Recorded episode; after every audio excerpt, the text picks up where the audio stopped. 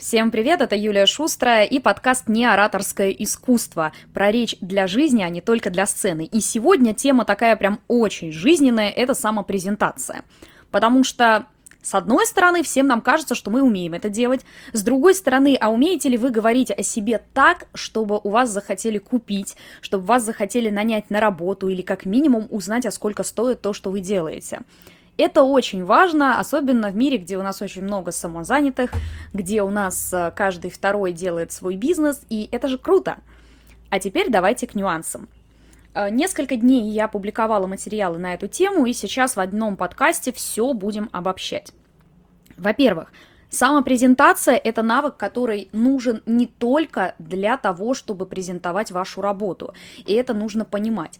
Самопрезентация – это то, какое впечатление вы хотите сформировать о себе у людей.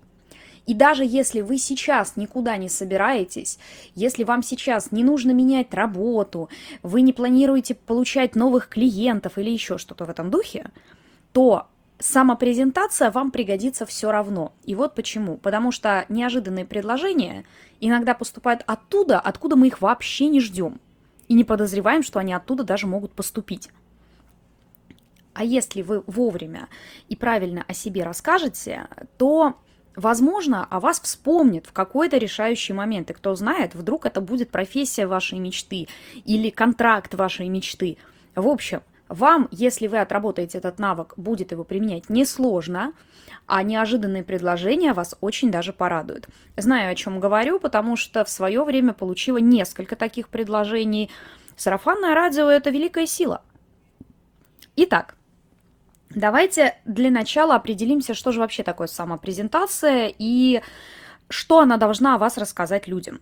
Сейчас будет информация из разряда по сугубо моему личному мнению, но в презентации должно быть понятно, первое, какой вы человек, потому что когда напихивают чересчур много фактов о том, сколько было продаж, какое количество там дипломов вы получили, это ничего не говорит о вас как о человеке. А людям все-таки хочется общаться с людьми, а не с цифрами.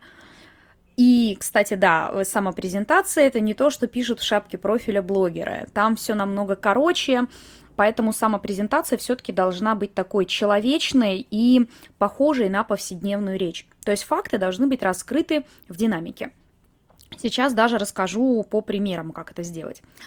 Итак, второе, что у нас должно присутствовать, это ваша профессиональная компетенция, потому что у многих идет очень большой перекос, наоборот, в сторону личного, и почти ничего не сказано о том, а какой вообще вы специалист и зачем к вам можно обращаться.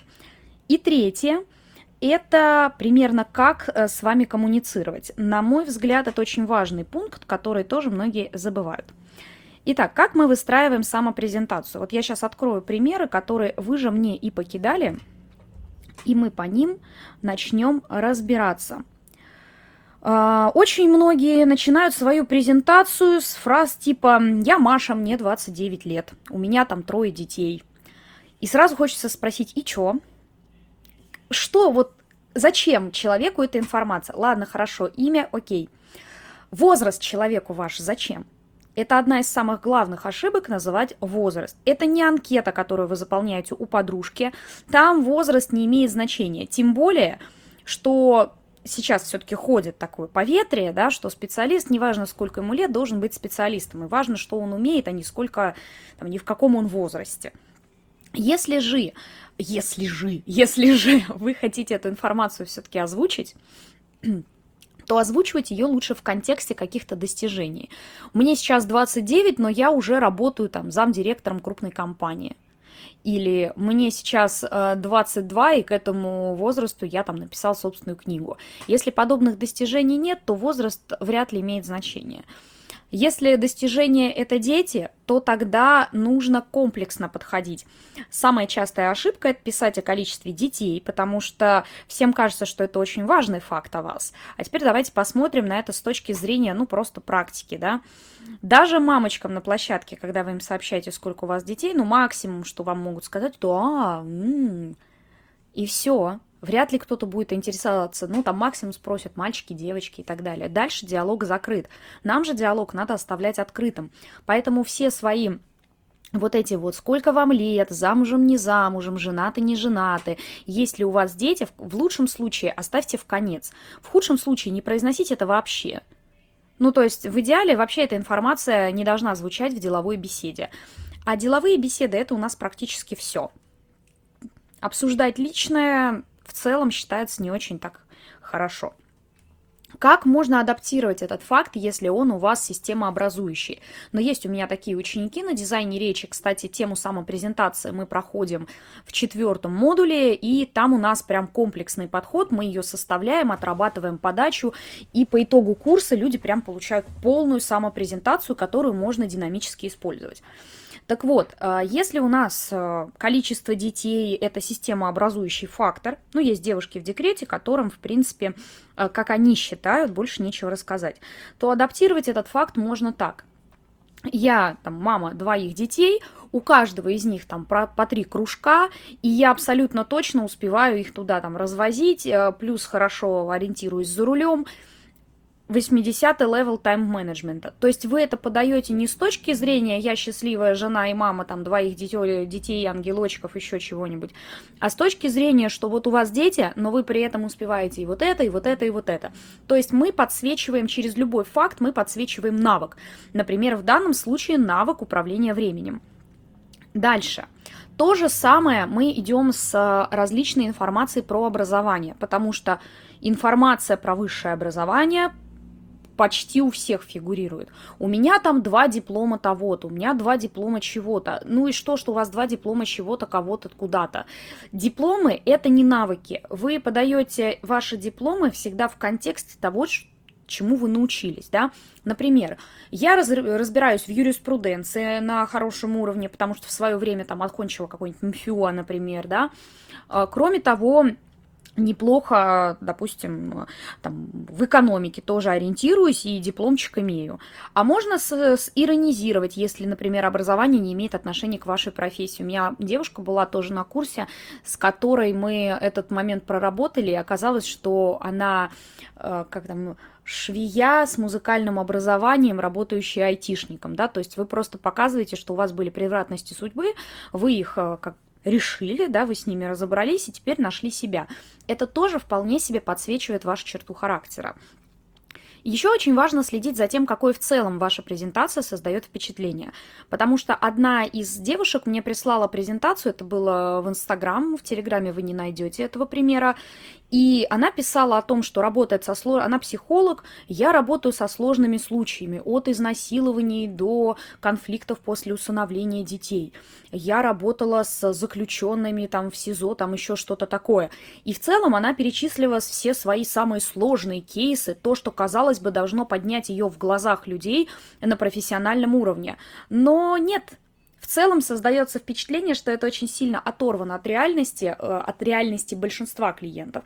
Потому что изнасилование и что там у нас еще было, усыновление, это не такая частая проблема, с которой обращаются к психологам. Чаще обращаются с чем-то попроще, там, с депрессией, с конфликтами с родителями и так далее. Это уже в зависимости от того, как у вас исследована ваша целевая аудитория, вы подбираете. И если у вас в самопрезентации указаны только сложные случаи, ну то тогда все. Люди будут думать, а, она только вот про такое, и это не мой случай. То есть не коллерирует себя с вашей информацией. И смотрите, вот все эти факты про образование, про кейсы и так далее, они очень так суховато выглядят, пока вы их не подсветите чем-то личным. Как добавлять личное? Это не значит, что вы обязаны говорить о семье, потому что есть две противоположности людей. Тех, кто пишет только-только вообще о семье, про то, что же замужем и так далее. Когда я прошу 10 фактов о себе людей написать, именно это происходит. Есть второй вариант, когда наоборот, ничего о семье, только про работу и больше ни о чем. И то, и другое у нас дает крен в ту или иную сторону, а надо, чтобы был баланс. Поэтому если у вас все только профессионально, расскажите о себе какой-то факт. Например, у меня была девушка, которая прыгала с парашютом, и она это внесла в самопрезентацию.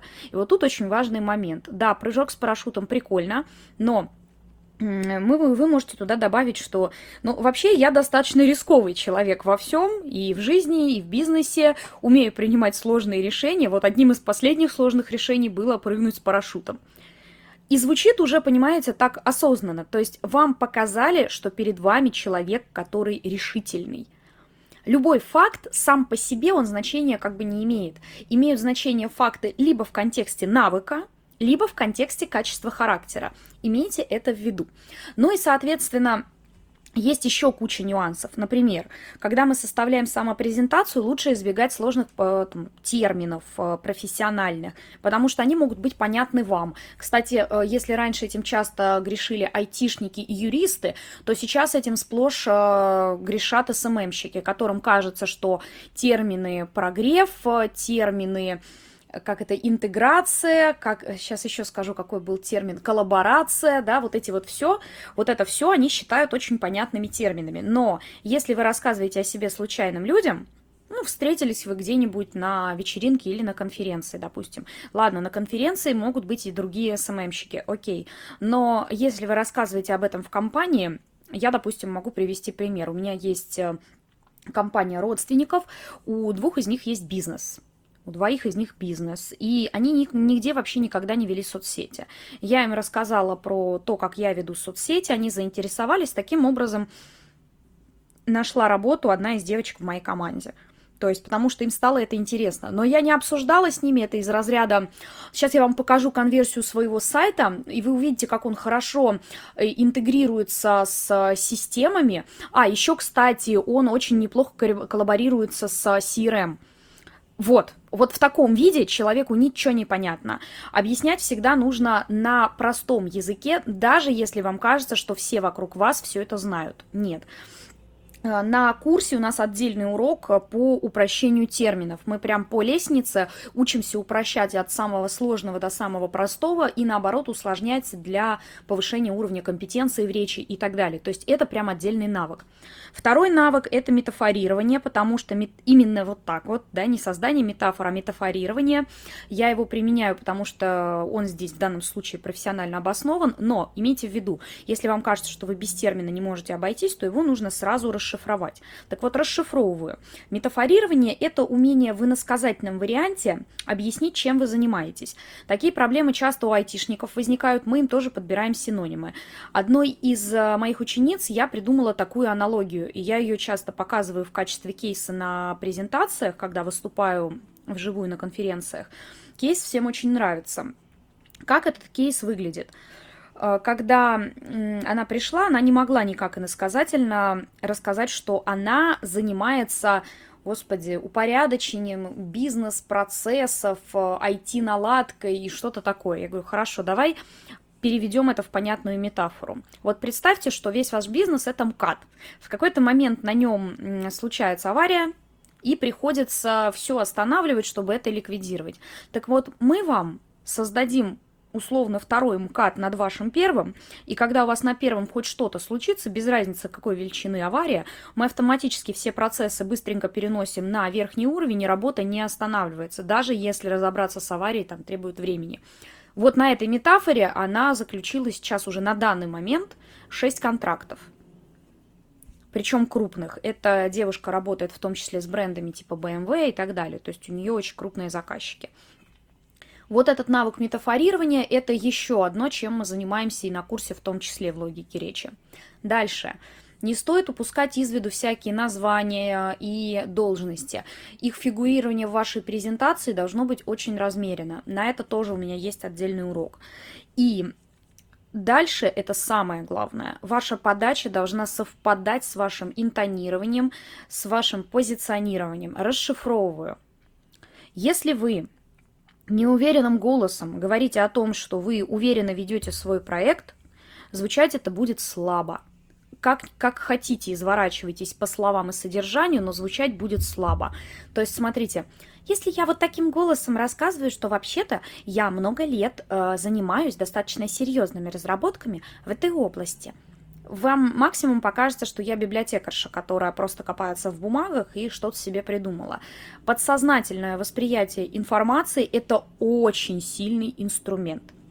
Потому что, когда я разговариваю вот таким вот голосом, Люди автоматически воспринимают все, что я говорю, как очень хорошо проработанную информацию, ну потому что что? Потому что речь достаточно беглая, она достаточно резкая, и вот эти резкие точки дают четкое понимание о том, что я хорошо понимаю все, что транслирую.